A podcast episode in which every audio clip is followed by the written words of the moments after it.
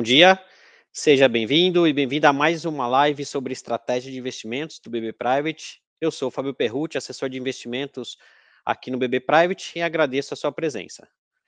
Aqui nesse nosso encontro de novembro, eu vou conversar com o nosso estrategista, o Felipe Mesquita. Vamos fazer um retrospecto dos movimentos de mercado ocorridos no mês de outubro e também a nossa visão de cenário prospectivo, tanto para os mercados internacionais quanto para o mercado doméstico. Lembramos também que esse cenário norteia as nossas recomendações de investimento através dos nossos modelos de alocação onshore e offshore. Te convido a participar aqui do nosso bate-papo, encaminhando dúvidas e perguntas através do espaço disponível logo aqui abaixo do vídeo. Muito do que vai ser falado aqui está no nosso relatório de estratégia de investimentos, que foi disponibilizado previamente para você. Feita essa breve introdução, eu passo então a palavra para o Felipe Mesquita. Bom dia, Felipe. Mais uma vez é um prazer recebê-lo conosco aqui nesse nosso encontro mensal. A palavra é sua.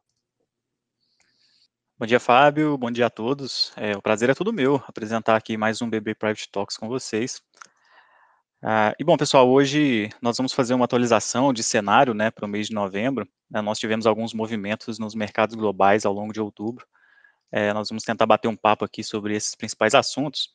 É, mas antes de entrar, de fato, aqui no, no tema, eu já, eu já, lembro aqui a vocês que a sessão de perguntas e respostas aqui na, na parte de baixo do vídeo fica aberta durante toda a apresentação aí e no final a gente tenta responder aqui a maior parte delas, né? Então utilizem aqui essa ferramenta, aí não só para perguntas, né, para algumas sugestões também de temas que vocês gostariam que a gente abordasse aqui na, nas próximas lives. É, a gente pode trazer também num, num grau maior de detalhe, tá bom? É, vou pedir então para o Moisés subir aqui minha apresentação. É, então vamos lá. Esse aqui é um, é um slide bem tradicional, né, na, na abertura da nossa live.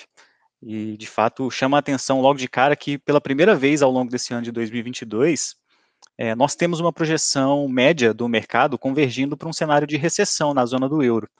É, a gente vem acompanhando essas projeções ah, e elas vêm sendo reduzidas mês a mês, né? Aí, e comentando aqui que a combinação desses fatores de inflação alta e de aperto monetário para tentar conter essa inflação levariam a uma desaceleração do crescimento econômico do continente, ah, e olha como a inflação está num patamar bem elevado, né, 8,3% na média para os países da zona do euro. Ah, e nisso tem, por exemplo, a Alemanha com mais de 10,4% em 12 meses, o Reino Unido, que não, não faz parte da zona do euro, mas está ali próximo, né, acima de 10% também. São os patamares mais altos de inflação desde os anos 80. Então eu vou tentar, tentar entrar em mais detalhes aqui mais à frente sobre essa situação europeia. É, mas passando aqui pelas demais regiões, né, nos Estados Unidos a gente segue vendo uma desaceleração da inflação, ah, na verdade uma aceleração, né, com uma desaceleração apenas no, nos últimos meses, né, talvez um pouco pontual, é, um pouco menos pressionada, na verdade, do que na Europa, mas ainda assim também ah, em patamares mais altos ah, dos últimos 30, 40 anos. Ah, e na China nós vemos uma situação um pouco diferente, né, uma inflação mais leve, avançando aos poucos, é verdade, Uh, saiu na virada da terça para quarta-feira a atualização dos dados de inflação ao consumidor e ao produtor por lá na China, é, e trazendo até deflação ao produtor, né? É, e apesar de uma inflação estar tá num nível um pouco mais leve, na teoria a China conta com alguns instrumentos mais fortes aí para poder incentivar o consumo, a produção e consequentemente o crescimento econômico. E eles estão tendo que lidar com um monitoramento muito restrito ainda para a contenção de casos de Covid-19, né? a política que ficou conhecida globalmente como Covid-0, aí vem implantando medidas de lockdown até hoje, né, quase três anos aí depois dos primeiros casos de Covid por lá. É, nós vamos comentar um pouco mais sobre isso também, sobre a, a, recondução do Xi Jinping a mais um mandato de cinco anos por lá. Aí, só para resumir a situação como um todo aqui, né, no nosso quadro, na parte de baixo, aqui do lado direito, é, os emergentes não só crescendo aqui mais do que os desenvolvidos em 2022, é como já projetando também que vão crescer mais do que os, os desenvolvidos no ano que vem, e bem mais, né? Ah, isso porque os emergentes começaram bem antes esse processo de elevação de juros ah, para combate de inflação, né, ajustes internos, é, enquanto os desenvolvidos passaram por aquele período de negação, né, achando que a inflação seria transitória, temporária, é, mas acabou se mostrando ah, mais disseminada do que o esperado. Eu separei alguns gráficos aqui para a gente falar disso também. Uh, e no ano, no ano que vem, as medidas de aperto monetário que foram implantadas ao longo desse ano já vão fazer mais efeito, né, um efeito mais pleno nos países desenvolvidos e limitando bastante o crescimento econômico por lá. É, então, entrando aqui no cenário americano, é, nós tivemos decisão de política monetária uh, por parte do Federal Reserve uh, no final do mês de outubro. Foi a penúltima reunião da entidade em 2022.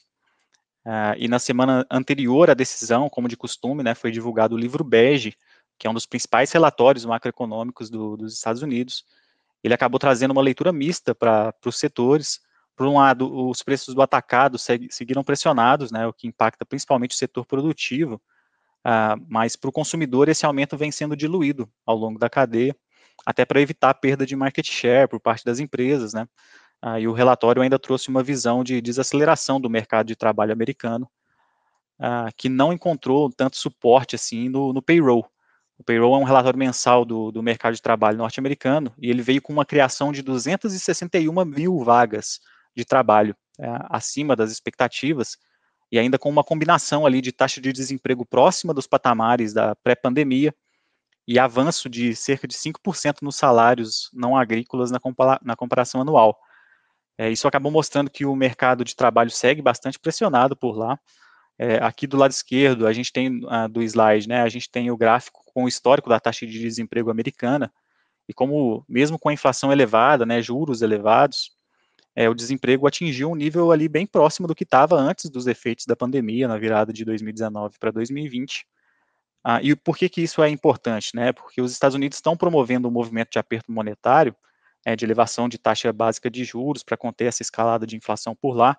É, inclusive, eu acabei não, não mencionando, né, a decisão do Fed foi de elevação de juros em 0,75%, o mesmo patamar que vinha sendo utilizado nas últimas reuniões, Aí, com isso, a taxa básica de juros chegou a 4%, né? É um patamar que não era atingido lá desde a crise de 2008, é, por motivos diferentes, né? A inflação hoje está mais elevada do que estava lá entre 2006 e 2008. É, naquele momento, ela nem, nem passava de 4, né? É, e o que o Fed espera com esses aumentos de juros, né, espera desacelerar a economia. É uma atividade econômica a ponto de trazer de volta a inflação para dentro da meta. E um reflexo direto desse movimento deveria ser uma elevação da taxa de desemprego, né? É, ou seja, empresas contratando menos, adiando planos de expansão, famílias arrefecendo consumo para trazer o preço para baixo, né? É, mas se o mercado de trabalho segue pujante e com baixos níveis de desemprego, né, e ainda com salários mais altos, é, o Fed não consegue tanto espaço assim para reduzir esse ritmo de aperto monetário. É, ele não recebe sinais suficientes para subsidiar uma decisão de, de interromper essa elevação de juros. Né? É, então, ainda há uma última reunião do Fed em 2022, ah, que vai ser em meados de dezembro. Aí hoje as apostas estão divididas ali entre um ajuste final de novamente de 0,75, é, ou se haveria espaço para um ajuste um pouco menor, que seria de 0,5%, o que levaria os juros americanos ali para entre 4,5% e 4,75%.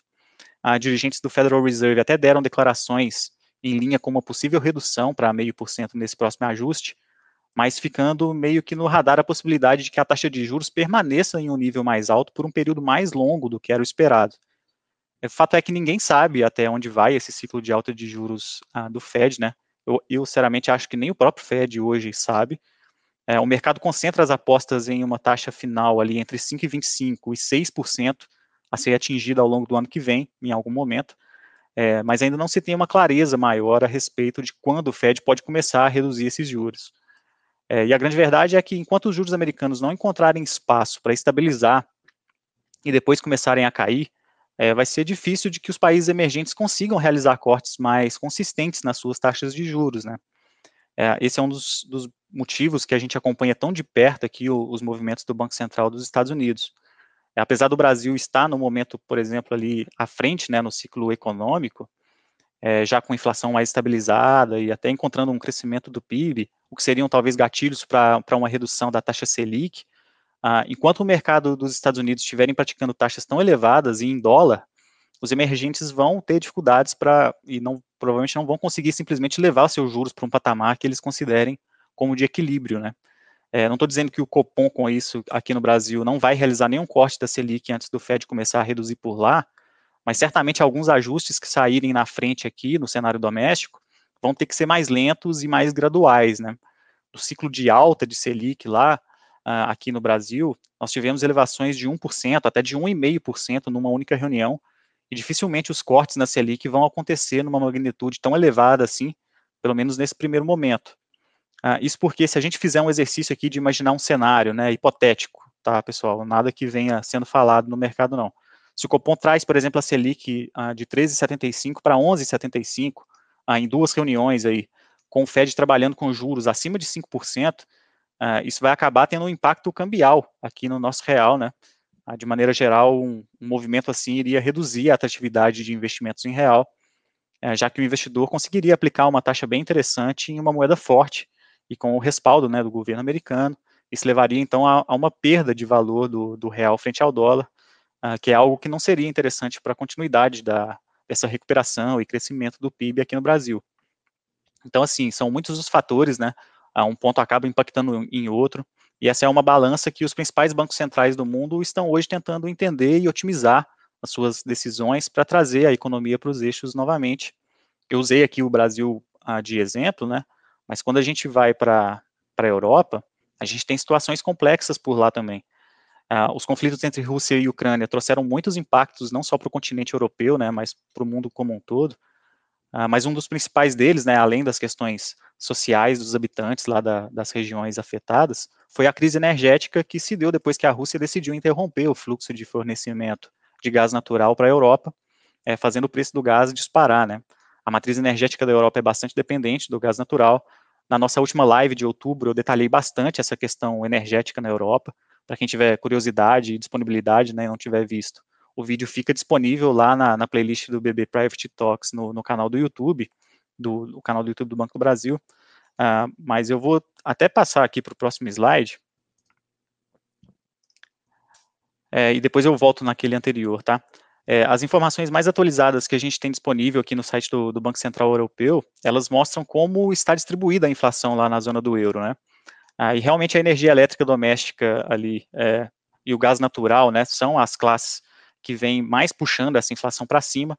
Cada coluna aqui do gráfico corresponde a uma inflação isolada de cada grupo de observação, né? Então, energia elétrica subindo mais de 20%, é, mas outros grupos também têm dado contribuições bastante significativas para essa escalada inflacionária na Europa.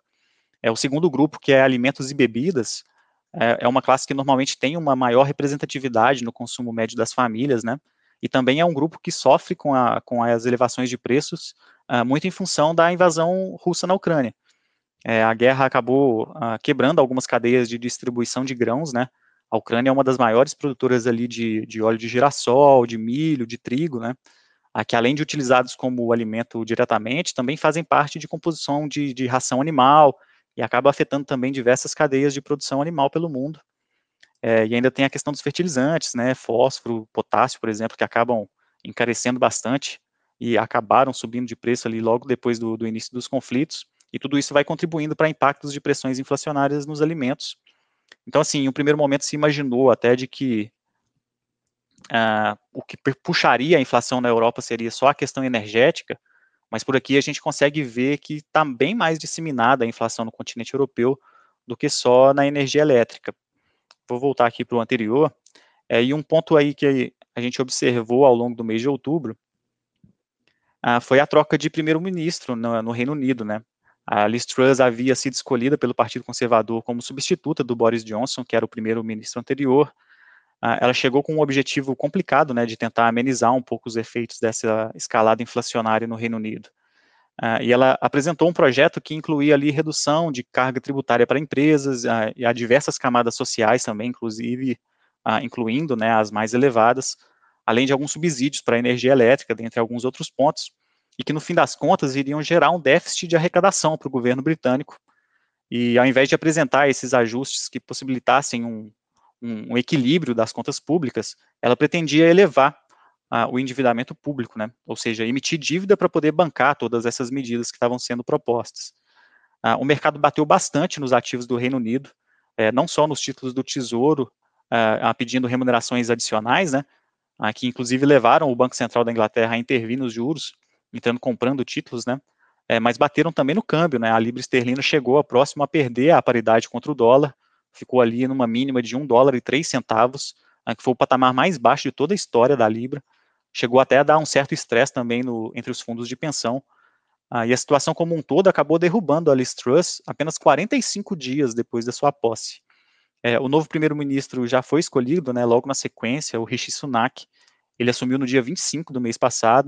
Uh, ele foi secretário-chefe e chanceler do Tesouro nos períodos entre 2019 e 2022. E foi ele que disputou uh, com a Liz Truss a sucessão do Boris Johnson. Ele acabou sendo derrotado né, por ela nas eleições gerais do partido, mas se candidatou depois da renúncia dela. Uh, e é uma das primeiras medidas que ele uh, tomou ali foi justamente descar descartar, né, quase que por completo esse plano que vinha tendo andamento, que envolvia toda uma renúncia fiscal e que de certa forma o mercado deu uma sentada depois dessa desse descarte, né? Uh, e o que mais chamou a atenção nesse episódio como um todo, assim, pelo menos para a gente que vem que enxerga essa situação de fora da, da situação política envolvida, é como o mercado bateu bastante quando se falou de medidas que gerariam um desequilíbrio fiscal nas contas públicas. Ah, e isso se falando de um país desenvolvido, de primeiro mundo, aí com uma moeda muito forte, né? Então passou um recado bem claro aí para os demais líderes mundiais, ah, que decisões que gerem um tipo de desequilíbrio fiscal mais forte estão ah, gerando cada vez menos atratividade e que o capital global vai acabar buscando alternativas mais interessantes nesses casos, né? Não, não tem muito jeito o que fazer nessa, nessa situação. É, entrando aqui ah, na Ásia, nós tivemos a conclusão do, do Congresso do Partido Comunista Chinês, que se reúne lá a cada cinco anos para discutir ah, os mais diversos âmbitos né, econômicos, políticos, sociais, aí ah, que escolhe também as lideranças para o ciclo seguinte. Como já era esperado, Xi Jinping, que é o atual líder uh, chinês, foi reconduzido ao cargo para um inédito terceiro mandato consecutivo. Uh, na história recente da China, um secretário-geral era substituído após o segundo mandato, né? Mas o Xi Jinping não só conseguiu ser escolhido para um terceiro mandato, como consolidou mais poder, colocando integrantes mais alinhados com as suas ideias uh, nas outras cadeiras da alta cúpula. Normalmente, os demais representantes do alto escalão têm uma composição um pouco mais diversa, né, com alguns integrantes mais alinhados ali para o mercado, com ideias um pouco mais liberais dentro do, do que é possível na atual política chinesa, mas dessa vez a composição foi mais alinhada com a visão dele mesmo, mais intervencionista, né, e que permitem, por exemplo, que algumas medidas controversas aí como a política de Covid-0 permaneça vigente. O Xi Jinping é um defensor ferrenho aí dessas medidas de lockdown para evitar a propagação do coronavírus lá em território chinês. E uma das principais preocupações do mercado, né, esses lockdowns, principalmente em cidades grandes ali de grande concentração urbana, né, cidades de mais de 10, quase 20 milhões de habitantes, é, acabam comprometendo bastante o crescimento econômico chinês, uh, e uma desaceleração por lá reduz a demanda por commodities agrícolas, também minério de ferro, petróleo, uh, e de alguma maneira afeta toda a economia global.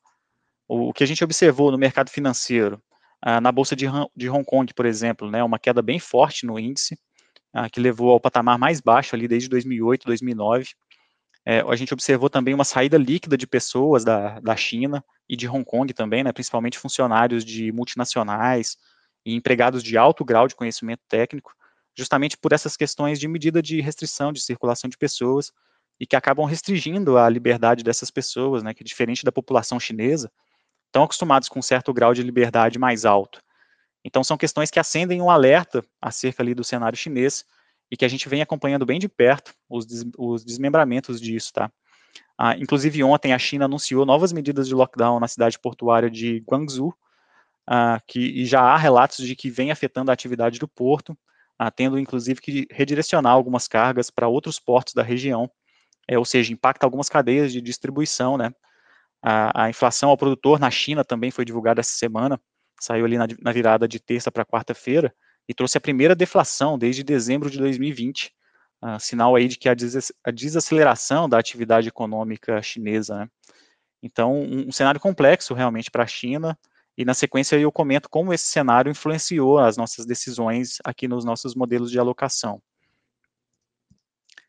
É, vindo aqui para o Brasil, pessoal, uh, todos nós acompanhamos aqui os desmembramentos do, do cenário eleitoral, né? É, eu não sou um especialista em questões políticas, então eu tento me manter aqui nas questões de ordem mais macroeconômica e dos ativos financeiros, é, mas a gente percebeu que o mercado ansiava, de fato, por tirar essa questão eleitoral da frente e ter mais clareza do que esperar do próximo governo, né? É, ainda não há grandes definições sobre a, a, nova equipe econômica, alguns nomes já circularam pelo mercado, alguns mais alinhados a, a, a capacidades técnicas, né, outros mais voltados ali para indicações políticas, e mesmo sem citar nomes aqui, né, é bem perceptível a preferência que o mercado dá para escolhas mais técnicas. Então nós vamos ter que esperar mesmo aí as novas decisões do, do desse novo governo, aí durante a, esse período de transição, nos meses finais de 2022, para a gente poder ter mais clareza sobre o que a equipe econômica que, é, que vai assumir na, na virada do ano. É, no gráfico aqui, a gente tem ah, do lado esquerdo o comportamento do dólar uh, contra o Ibovespa, né? E apesar da gente estar tá enfrentando uma certa volatilidade aqui nos dois mercados, uh, o quadro aqui no Brasil é um pouco diferente mesmo do que a gente vê no exterior, né? Uh, de quedas mais acentuadas nas bolsas e, e um, muito fortalecimento do dólar frente às demais moedas. o controle cambial aqui nessa faixa entre 5,10 e 5,30 já vem há alguns meses, né? e, e, vem balançando aqui nessa faixa, porque o Brasil tem se beneficiado desse cenário de commodities mais pressionadas, né? Brasil exporta bastante soja, celulose, a proteína animal, açúcar, além de das, das commodities minerais, né, petróleo, minério de ferro, isso acaba elevando o fluxo cambial para cá. Ah, e além disso, toda a questão do cenário externo que eu comentei, né, acabam evidenciando bastante o Brasil como um dos mercados emergentes de maior atratividade para atrair investimentos ah, pelo mundo os conflitos entre Rússia e Ucrânia pra, praticamente tiraram qualquer chance desses países receberem novos investimentos externos mais vultuosos, né? Argentina e Turquia, por exemplo, também passam por, por um momento de inflação muito elevada, acima de 80%, ah, nessa janela agora mais recente de 12 meses. A desaceleração da economia chinesa afeta não só o mercado interno, ah, como praticamente todos os demais países asiáticos ali que dependem de alguma forma mais direta do crescimento chinês para seguir expandindo suas economias locais. Então, o Brasil, talvez ali junto com México e Índia, são emergentes que passam por momentos de maior estabilidade econômica, ah, com um certo distanciamento dos conflitos na Europa, a, a inflação relativamente controlada, eles estão no momento mais adiantado também no círculo de aperto monetário ah, do que os países desenvolvidos, né? Então, a gente consegue perceber que o Brasil se, se encontra bem posicionado no, no cenário global, né? Ah, bom, eu acredito que de cenário macroeconômico, eu acho que eu cobri os principais eventos aqui do mês, né? É, quando a gente vai para a alocação de ativos aqui na nossa tabela de retornos, a gente tem os fundos multimercado como a melhor performance do ano disparado, né? 15% aí de janeiro até o fechamento uh, de outubro, quase 5% acima das ações e do CDI. E aí, claro, né, pessoal, aqui para a geração desse, dessa tabela a gente utiliza índices, né? Aí, no caso dos, multimer dos multimercados, a gente utiliza o índice da Ambima, o IHFA, ah, que é uma média dos retornos dos principais fundos do, do, do mercado brasileiro. É, mas nós mesmos aqui no, no BB Private temos 16 fundos espelho ah, com histórico maior do que um ano, né? Fundos espelho são aqueles fundos de gestores externos que nós distribu distribuímos aqui internamente dentro do banco. E desses 16, oito fundos performaram ainda melhor do que o IHFA em 2022, tá? É, além desses oito, seis ficaram ali abaixo do índice, mas ficaram acima do CDI no ano, e só dois dos nossos fundos espelho perderam do, do CDI nesse período. É, além dos espelhos, a gente tem dois fundos multigestores, né, o fundo multigestor macro e o Alfa, que são de gestão interna nossa aqui mesmo da, da BB Asset, ah, e que alocam em diversos fundos da indústria brasileira, e também conseguiram ah, ah, bater o IHFA em 2022. Eu vou falar mais sobre, sobre eles na sequência também, mas conversando aqui com um investidor na semana passada, ele me relatou que ficava um pouco perdido quanto à quantidade de fundos que estão disponíveis no mercado para aplicação, né? Ah, e nós aqui no BB Private fazemos uma curadoria bem criteriosa dos fundos que nós distribuímos aqui, tá? Para de fato só colocar para dentro o que há de melhor no mercado, sempre observando aí uma relação positiva de, de risco-retorno, né? Ah, e mesmo dos fundos que nós temos aqui com um histórico um pouco menor, né, ou seja, que foram lançados há menos de um ano aqui conosco, ah, eles já têm um histórico mais sólido no mercado, entregam resultados com consistência. É, a volatilidade é uma característica desse mercado, né, não tem jeito, se a gente quer tentar capturar um retorno mais expressivo no, no médio e longo prazo, a gente acaba tendo que se sujeitar a um risco maior em períodos de, de curto prazo, e até eventualmente negativos, né, em períodos mais curtos, mas é um risco que se mostra bastante satisfatório, né? No quadro aqui da parte de cima, a gente vê que os multimercados performaram 13,7% na, na média da, da base anual desde 2004, né? Quase 20 anos de histórico, enquanto o CDI, por exemplo, no mesmo período ficou abaixo de 12%, né? É, bom, é, dito isso, eu vou, eu vou, passar aqui para as nossas alocações de novembro, depois eu volto lá naqueles temas do, dos fundos. Ah, começando aqui pelo cenário doméstico, nós optamos por manter quase todas as nossas alocações nos patamares que já estavam na virada do mês, né? Ah, nós seguimos com um grau de convicção mais elevados para os fundos multimercado, em over 1, ah, por tudo isso que eu comentei, né? Ah, os gestores contam com uma capacidade muito grande de, de capturar esses movimentos aí de, de inflexão nas economias globais, de mudanças nas taxas de juros e cambiais. A gente segue over também em crédito privado, tanto em DI como em PCA, é, as operações de CRAS, CRIS e debêntures ah, têm saído num patamar de precificação bem interessante, né, acima do Tesouro Direto, ah, e contando ainda com isenção de imposto de renda na maioria dos casos, ah, e boa parte deles ainda pagam juros semestrais ou anuais, né, então agregam bastante diversificação dentro da renda fixa, e a gente segue over também inflação longa, é, o Tesouro IPCA 2035 ontem operou a IPCA mais 5,87, o 2045 acima de 5,9, né? Patamares bem interessantes de remuneração. Uh, e under a gente coloca apenas na, na, exposição aqui investimentos no exterior, pelas questões do cenário externo que eu comentei. É, a gente, de fato, segue mais construtivo quando, quanto ao cenário doméstico. A gente segue neutro em, em renda variável, uh, e a única alteração que nós fizemos, uh, que não foi, na verdade, realizada na virada do mês, mas foi realizada ontem, de levar o pré-fixado longo para over 1.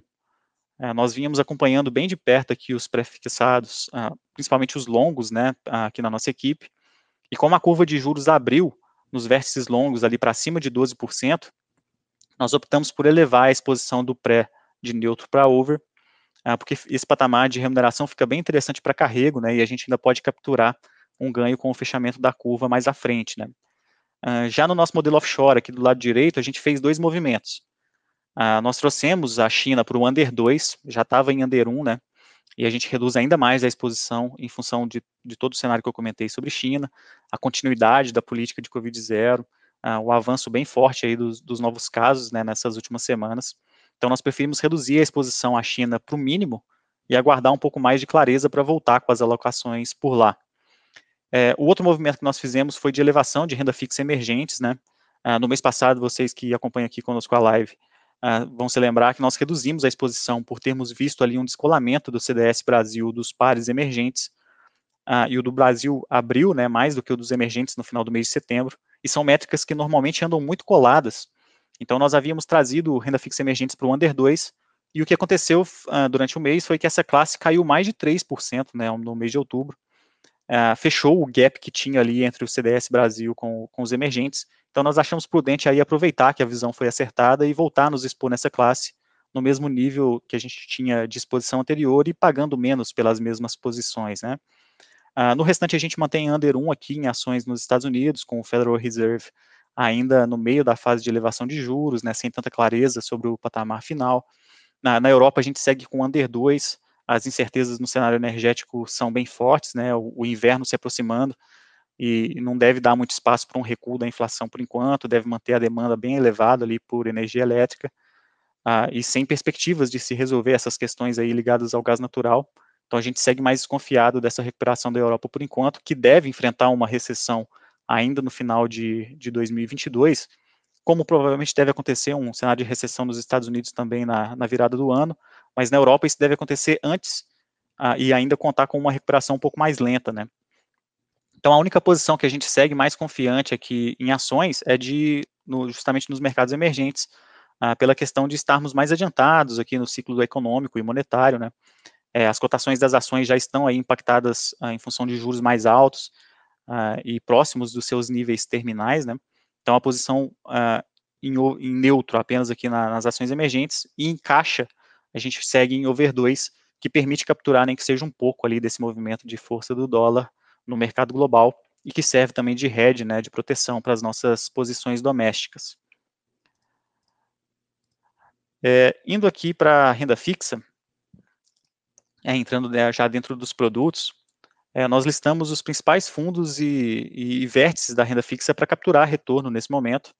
Ah, destaque aqui para fundo, ah, os fundos, né, na, na, parte de baixo aqui, que são de grade de previdência, né, o fundo renda fixa ativa investidor qualificado, é, é um fundo que fica o tempo todo ali analisando os principais vencimentos né, da renda fixa e tentando extrair valor dessas trocas.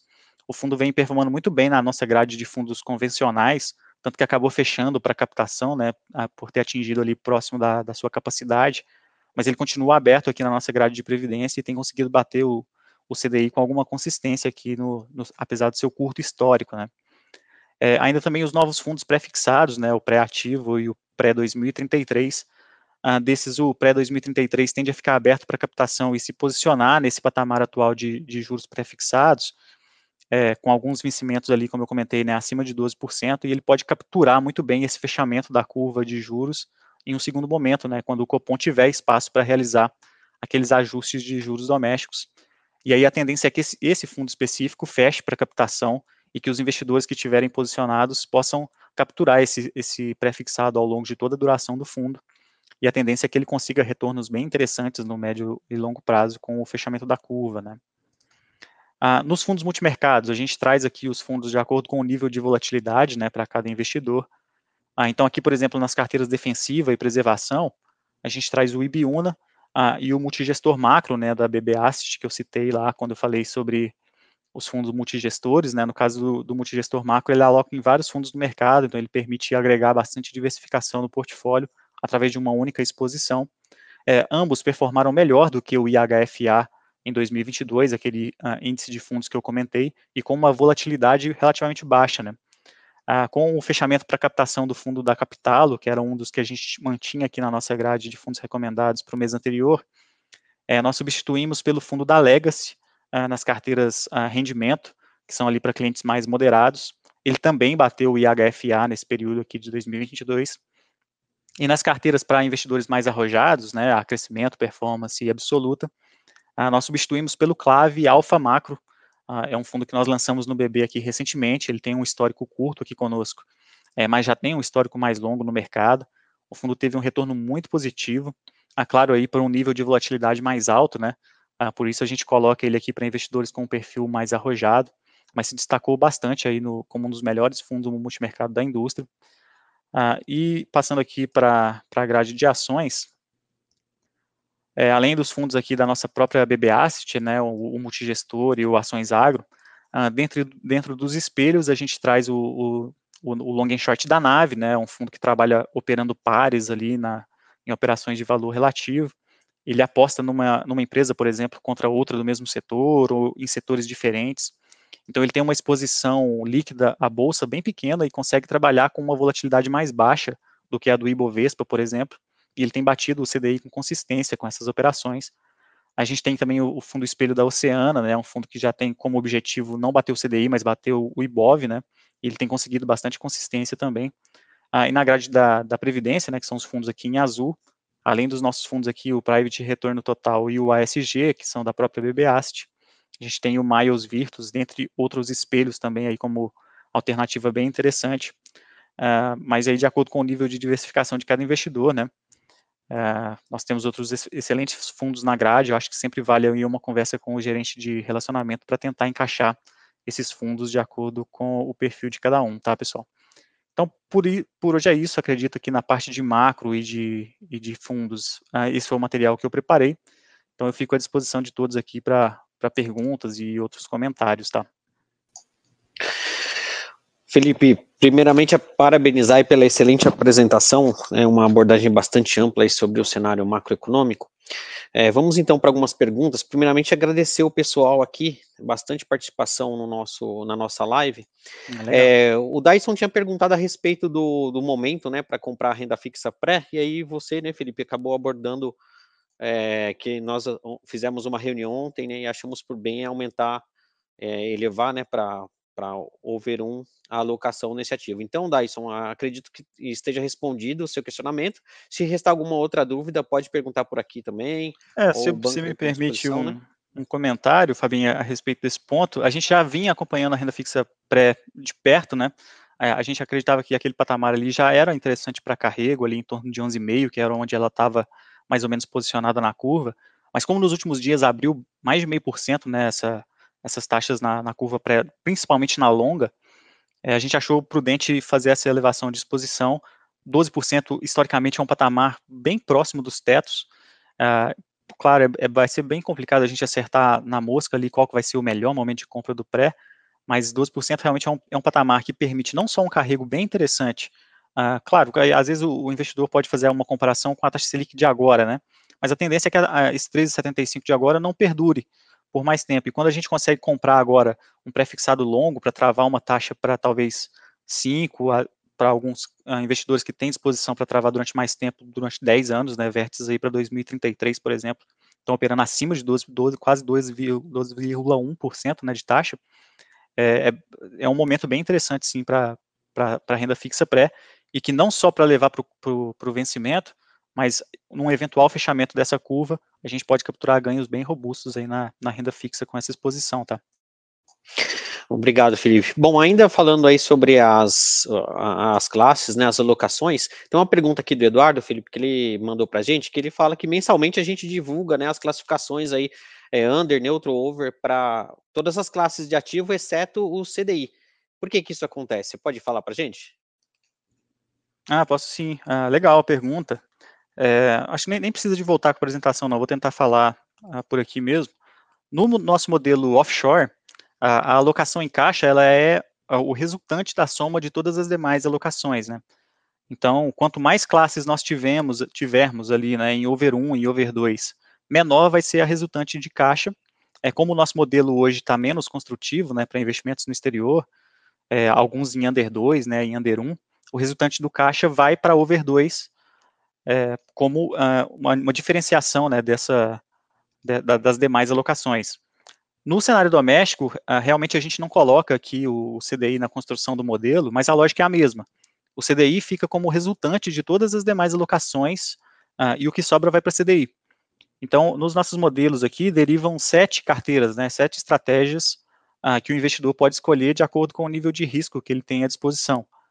então, se um investidor mais conservador, né, nós temos, por exemplo, a carteira preservação, ela vai ter ali algo em torno de 70% em, em CDI. Uh, se já for um investidor mais moderado, né, vai ter as carteiras ali em torno de 50%, 60% de CDI. Enquanto mais arrojados e quanto mais arrojado né, e mais agressivo for o perfil, esse percentual pode chegar ali a 2% a 5% da, na carteira absoluta, por exemplo, uh, que já tem uma exposição bem mais elevada em fundos multimercados e ações. Né? Então, apesar da gente não colocar especificamente o CDI como uma classe ali dentro do, dos modelos do nosso mapa onshore, ele acaba sendo a resultante das demais. Então, mesmo nas carteiras uh, mais voláteis, vai ter uma, um percentual de CDI sim ali. É que no caso dele ele vai ser um ativo mais defensivo ali, né? A gente não precisa ficar fazendo tanta movimentação tática, então a gente utiliza ele só como resultante mesmo da, das demais, tá? Perfeito, Felipe. Bom, é, Felipe, tem um, o nosso cliente aqui, João, ele fala, ele menciona, né, o BB Private Talks Cenário Europa que nós fizemos na semana passada, inclusive para quem não, não conseguiu assistir, fica o convite para passar lá no nosso canal do YouTube e rever, foi uma apresentação muito enriquecedora. É, ele, ele pergunta aqui que né, nessa live, né, que nós conversamos com o Henrique, é, que foi mencionado ativos com exposição a imóveis é, lá na Europa, né, que diante desse cenário um pouco mais incerto, né, tem essa volatilidade, é, a aposta, né, em, em imóveis ela pode pode ser significativa, né, pode ser muito boa. É, se a gente pode considerar essa, essa premissa válida aqui também para o nosso cenário doméstico. Olha, muito, muito legal aí sua pergunta, obrigado. Acho que sim, pode, pode considerar sim para o cenário doméstico, né? Uh, o, mercado imobiliário, uh, que lá fora é chamado de real estate, né, ativos reais, uh, é um mercado muito fácil de se entender, né, para o investidor, porque querendo ou não, todos nós dependemos ali de imóveis físicos para as nossas vidas pessoais, né? seja, por exemplo, financiando uma casa ou alugando um apartamento, ou mesmo pontos comerciais, né, lajes corporativas ali de, de escritórios para empresas, é, as estruturas do, do, dos shopping centers, né, então, historicamente, é, é, os imóveis apresentam um acompanhamento, assim, de, do seu valor patrimonial, pelo menos próximo à inflação no valor do bem. Ah, claro que, que ali em momentos de curto prazo, né, tendem a ter um certo balanço no mercado imobiliário também. É, durante a pandemia, por exemplo, a gente ah, viu muitos escritórios sendo devolvidos, é, com as pessoas ah, indo trabalhar em casa, né? Ah, o fluxo de pessoas nos shoppings também foi praticamente zerado em alguns meses, mas esses mercados eh, já estão se aquecendo novamente, né? E aí, além da, do acompanhamento da inflação no longo prazo, ah, os imóveis podem ser explorados comercialmente, né? Então, é, através da alocação ali daquele espaço, que acaba gerando um fluxo de pagamentos ali para o proprietário. É, é, é, bem legal a pergunta, né? Ah, então, acredito assim que talvez se eu conseguir emendar em mais um assunto aí, como, como se expor né, a, esse, a esse mercado. Acredito que tenha basicamente três maneiras uh, da gente realizar investimentos nesse setor. Uh, primeiro, indo lá é diretamente comprando o, o, um imóvel uh, que se tenha acesso ali, proximidade física, pro, provavelmente. nesse caso, eu acredito que tem riscos diferentes envolvidos, né? Por um lado, você passa a ser o dono do imóvel, mas muitas vezes o capital a ser investido é muito grande, tem a responsabilidade na gestão do imóvel, né? que você pode fazer por conta própria ou pode colocar também em uma imobiliária ah, que acaba elevando também os custos de exploração, né, enfim, ah, os ônus e os bônus, né, de se comprar um imóvel. É possível também comprar, por exemplo, ações de, de incorporadoras, né, ah, elas vão ali muitas vezes buscar terrenos em boas localizações para desenvolver um prédio, um, condomínio, galpões, são várias as possibilidades, para depois vender esses imóveis e capturar o, o lucro dessa transação. E aí, além do risco do setor imobiliário, vai estar envolvido também o risco de mercado, né? Dela de fato conseguir entregar as obras no prazo, encontrar compradores nos preços uh, que eles estão pedindo, né, a própria inadimplência em eventuais financiamentos. E acho que aí no meio dessas duas opções tem os fundos imobiliários, né, uh, que são ali fundos que em sua maioria vão buscar prédios prontos para comprar e explorar esses imóveis, né, fazer ali a gestão de inquilinos, da, da estrutura física do imóvel como um todo. É, esses fundos têm uma característica de distribuir ao cotista praticamente toda a sua geração de, de resultados como proventos, né? Então você compra ali as cotas no mercado e na maioria dos casos já passa a receber mensalmente ali a sua fração ah, dos proventos e que te permite dar continuidade na formação da carteira através do reinvestimento desses proventos, seja no, no próprio, nos próprios fundos imobiliários ah, ou em outros setores, né, em, em, ações, em renda fixa, aí vai da estratégia de, de, cada, de cada investidor. É, sim, os, então respondendo aí a pergunta de, de maneira geral, né, os imóveis são um ativo, uma classe de ativos que permitem a, ah, explorar aí com um pouco mais de segurança, movimentos mais, de mais tensão, mas eles também sofrem volatilidade de curto prazo, né? Então, se a, a lógica acaba sendo a mesma aqui para outra, outras classes. É, essa proteção ela, ela é muito bem visualizada em períodos mais longos. No curto prazo pode ter alguma volatilidade em, em função de ruídos, seja no setor, em outra em outras, em outras atividades, né? Mas sim, a gente pode utilizar o, o, os imóveis como ativos aí para essa finalidade. Obrigado, Felipe. Antes da próxima pergunta, Felipe, eu queria transmitir aqui a, o elogio da nossa cliente Helenice a respeito dos comentários sobre os produtos, diz que foi bastante detalhado e ela gostou, tá te elogiando aí, tá? Ah, legal, Helenice, obrigado. É, a próxima pergunta, Felipe, aqui da Ana Maria, indo nesse mesmo sentido, né, de proteção de, de ativos, proteção de capital, é, ela pergunta, nesse cenário um pouco mais turbulento, se é uma boa alternativa investir em ativos com exposição ao ouro. Se sim, é, como que a gente pode, é, quais são as formas né, de se expor ao ouro que nós temos aqui no banco? Olha, realmente, eu acho que a gente pode dizer que o cenário é, é turbulento, né? É, e o ouro, historicamente, se coloca como um ativo que protege valor, né? É, mas tem alguma, algumas observações aí também para fazer. Deixa eu pensar como eu coloco aqui a, a esse ponto. É, bom, é, enfim. O, o, vamos lá, vou, vou tentar ir por um, por um outro caminho. O ouro ele tem uma, uma característica de proteção de, de, de valor, que também acontece no longo prazo. É interessante essa pergunta depois do, dos imóveis, né? Porque foi um paralelo que eu tentei fazer nos imóveis e estava tentando trazer aqui para o ouro. É, qual, qual seria uma diferença mais, mais clara né, entre os dois?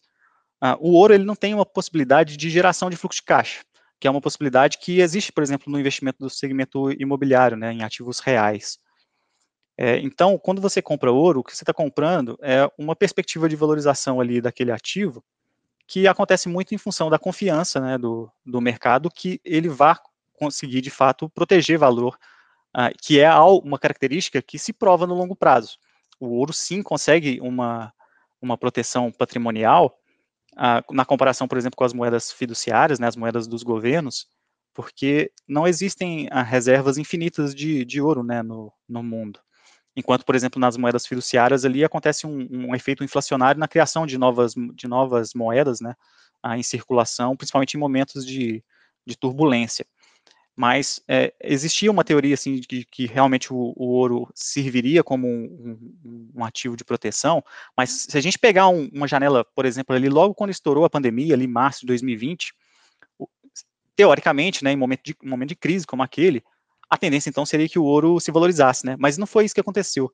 É, muitos investidores, por exemplo, tiveram que vender ouro para cobrir chamadas de margem que eles estavam tomando em outros segmentos que estavam tomando aquele, aqueles circuit breaks, né? O pessoal vai lembrar aí quedas muito expressivas na bolsa. Então, o ouro acabou tendo que ser utilizado como uma, um caixa ali para cobrir outros outros momentos.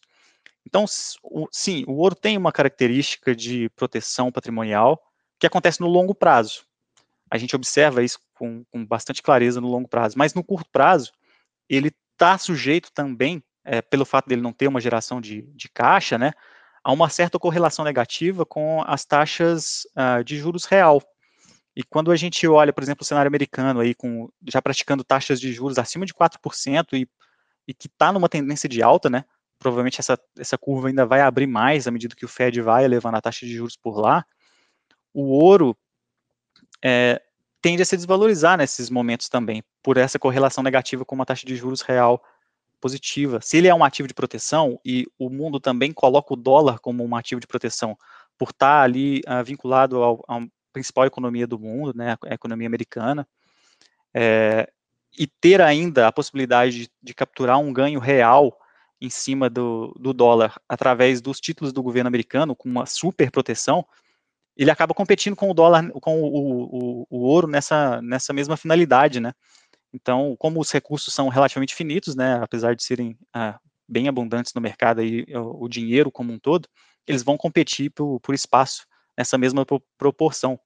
É, então, parecido também com a minha resposta lá sobre os ativos imobiliários, no longo prazo a gente observa assim, uma, uma proteção no poder de compra com, com o ouro. Mas no curto prazo, eu, me parece que ele vai estar mais sujeito a essa volatilidade aí, em função dessa, curva de juros abrindo nos países pelo mundo, uh, do que vai realmente trazer uma proteção patrimonial no curto prazo. Ele agrega na diversificação, sim, tá?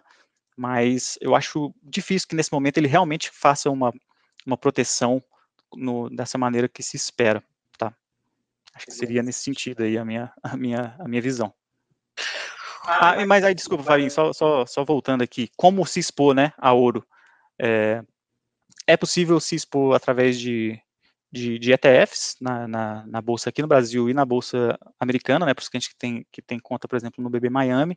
A gente tem aqui no banco um fundo de ouro, uh, e aí no caso é um fundo redeado, né, ele não está sujeito a, a variação cambial. O dólar, o, o, ouro é uma commodity, né, ali, uh, que é cotada em dólar, no, especificamente no nosso fundo que a gente tem aqui no, no Brasil, ele aqui dentro do Banco do Brasil não está sujeito à variação cambial. Então tá, ele vai capturar só o movimento que o ouro tiver de fato. Então normalmente acaba que o, o, o, efeito cambial também tem um efeito de proteção, né? Especificamente o nosso fundo que a gente tem aqui, ele vai trazer só o retorno do ouro. Então para um cliente que está sujeito ou está afim de capturar só alguma volatilidade do ouro sem exposição cambial, acho que é um veículo bem adequado. Os outros ETFs que a gente tem disponível no mercado, eles vão estar tá sujeitos sujeitos à variação cambial também. Então, seriam essas as maneiras principais de, de exposição na, na, em ouro, mas claro, né, pessoal, sempre com uma visão ali de, de exposição, de diversificação, né, é, acredito que não seja um momento de uma exposição agressiva em ouro por essas questões aí relacionadas a, a juros e tal que eu comentei. Obrigado, Felipe. Bom, é, dado o nosso horário é, já avançado, Felipe, eu vou para uma última pergunta aqui, que é da Júlia, é, ela provavelmente tem um apetite maior a ativos de risco. Ela pergunta sobre cripto, é, criptoativos, né? É, se o BB Private faz o acompanhamento deste, deste mercado e, e, e, ela menciona também a recente, ontem teve uma queda forte né, nesse, nesse mercado. Historicamente, né, nos últimos dois meses, a gente vem num, numa queda bastante acentuada aí. Comenta um pouco também para a gente. Ah, legal, Júlia. Obrigado pela, pela pergunta. É, a gente acompanha, sim, tá, o mercado de, de cripto. É, todo esse mercado de criptomoedas e, é muito novo, né? Ah, e os nossos modelos base aqui que a gente trabalha, eles não têm exposição direta a criptoativos nem, nem moedas. E nem, é, é, nem criptoativos, nem criptomoedas, nem, nem NFTs, né? Nada relacionado. Uh, no entanto, o mercado financeiro tradicional vem cada vez mais abrindo os olhos para essa, essa classe de ativos, uh, que ainda por ser nova, né, ela não, não tem tanta confiança ainda do mercado, ainda sofre uma volatilidade bem acentuada, né. É, o que aconteceu ontem, né, para o pessoal que não está tão inteirado, foi uma crise de liquidez em uma das principais uh, corretoras, né, uma das cinco maiores do mundo, a exchanges, né, que é como o mercado cripto chama, né, as corretoras, é, a FTX, se eu não me engano, ela acabou sendo socorrida lá pela Binance, que também é uma das gigantes do setor de cripto. Ah, e como boa parte do valor de, de, mercado das criptomoedas vem da confiança do investidor, ah, e a confiança que o investidor tem nesse segmento, né, que ainda é muito novo, eventos como esse acabam balançando bastante o mercado, né. É, falei de confiança, ah, porque no caso da, da maior parte das criptomoedas, ah, o mercado ainda é mais volátil do que o de ações, por exemplo, né, porque nas ações ainda existe uma companhia por trás é, uma empresa que explora ali um, um segmento específico, muitas vezes com vários anos de histórico de geração de resultados, gera um fluxo de caixa, né, tem bastante ah, uma base de clientes já a ser explorada, né, segmentos da economia real, né, indústria, serviços, enfim. É, no caso das criptomoedas, ah, como do, do Bitcoin, por exemplo, né, ah, o valor que o mercado enxerga nelas está mais ligado ali ao conceito de reservas de valor, até semelhante com o do, o do ouro, né, de não ser possível criar novas moedas do nada, né, da manutenção da escassez dela, ah, já que existe um teto ali, né, um limite para a quantidade de, de, bitcoins em circulação no mercado como um todo, ah, e outras, outras criptomoedas vão ter teses diferentes, né, mas sempre ali galgadas em algum nível de tecnologia que é bastante nova, né, é, e é mais complexa de se entender, por exemplo, lá do que o, o setor imobiliário, né, que é muito, muito presente na vida de todos, né. Então, acho que envolve vários conceitos uh, de custódia e de guarda dessas moedas fora do sistema, então, realmente é um mercado que ainda tem bastante que avançar, é, mas nós aqui no BB ah, temos, inclusive, um fundo de investimento em criptomoedas, que já é possível se expor a esse mercado de maneira indireta, né? Ah, e para investidores que têm um perfil mais arrojado, que toleram uma volatilidade, ah, como em momentos de quedas fortes aqui no, no mercado, né? É, podem até, talvez, ah, indicar um, um, momento interessante de, de entrada, né? Ah, para quem acredita realmente nessa na, na tecnologia que, a, que, as criptomoedas têm a oferecer. Acredito que além do, do nosso fundo aqui, né, o BB Criptomoedas, é, a gente tem um, no mercado já alguns ETFs negociados direto na bolsa, né? Também é uma forma de se expor indiretamente aí às criptos. Ah, acaba que você não vai deter de fato ali a, a criptomoeda, mas é uma maneira de se expor sem depender de conhecimento a fundo, né? E a correr também os riscos ligados a wallets, né? A exchanges, como aqui no caso da, da FTX. Mas aí, claro, né, pessoal, é, acredito que seja uma classe de ativos para investidores com perfil mais arrojado mesmo. É, pode até ser que venha a se consolidar no mercado como uma classe a, viável para exposição de maneira mais robusta, né? Mas hoje eu acredito que já tá, ainda está naquela fase mais de diversificação inicial, os principais investidores do mundo começando a montar posição em criptomoedas, o mercado vai começando a explorar através de fundos de investimentos, ETFs, e medidas mais fáceis, né, de, de mais fácil acesso para o investidor como um todo. Uh, para investidores mais conservadores, acho que ainda está um pouco distante dessa realidade chegar na, nas criptomoedas, mas para investidores com mais um perfil mais arrojado, uh, tem essa possibilidade de, de se expor sim aqui no banco, tá? Ok, Felipe. Bom, Felipe, eu vou abrir um espaço então para você fazer as suas considerações finais e também se despedir dos nossos clientes. Bom, pessoal, é, muito obrigado. As perguntas de hoje foram ah, diferentes, né? Pegaram um caminho diferente aí ah, do, que normalmente a gente trata, né? Mas foi bem legal, ah, foi, gostei do exercício aqui de, de tentar alinhar esses, esses pontos. Eu espero que vocês tenham gostado. não, não, não consegui preparar tão bem né, essa, esse raciocínio, mas se algum desses pontos vocês acharem que merece algum tratamento mais, mais profundo, ah, deixem aí para a gente aqui, ou nos comentários, né, ou, ou, diretamente lá ao gerente, eles acabam repassando para a gente também é, essas demandas, que a gente pode tentar trazer alguma coisa mais detalhada sobre esses pontos, né, não sabia que, que talvez gerasse esse nível de, de atratividade, mas legal, da, da, da, nossa parte eu agradeço bastante a, as interações de vocês, tem sido fundamental para a gente melhorar cada vez mais o que o nosso conteúdo da, das lives, né, e eu fico à disposição, que vocês precisarem também, a, de algum ponto específico, alguma coisa relativa a cenário, a gente fica sempre à disposição de vocês aqui, tá bom? Felipe, muito obrigado pela excelente apresentação, agregou bastante para a gente. É, agradeço também a nossa equipe técnica que apoiou na realização deste evento. Lembro que a nossa live ela fica gravada lá no nosso canal do YouTube, é, que é o BB Private Talks, e também disponibilizado no nosso perfil lá no LinkedIn, que é Banco do Brasil Private. Agradeço a participação de todos, desejo a todos uma excelente quinta-feira, um bom restante de semana e até a próxima.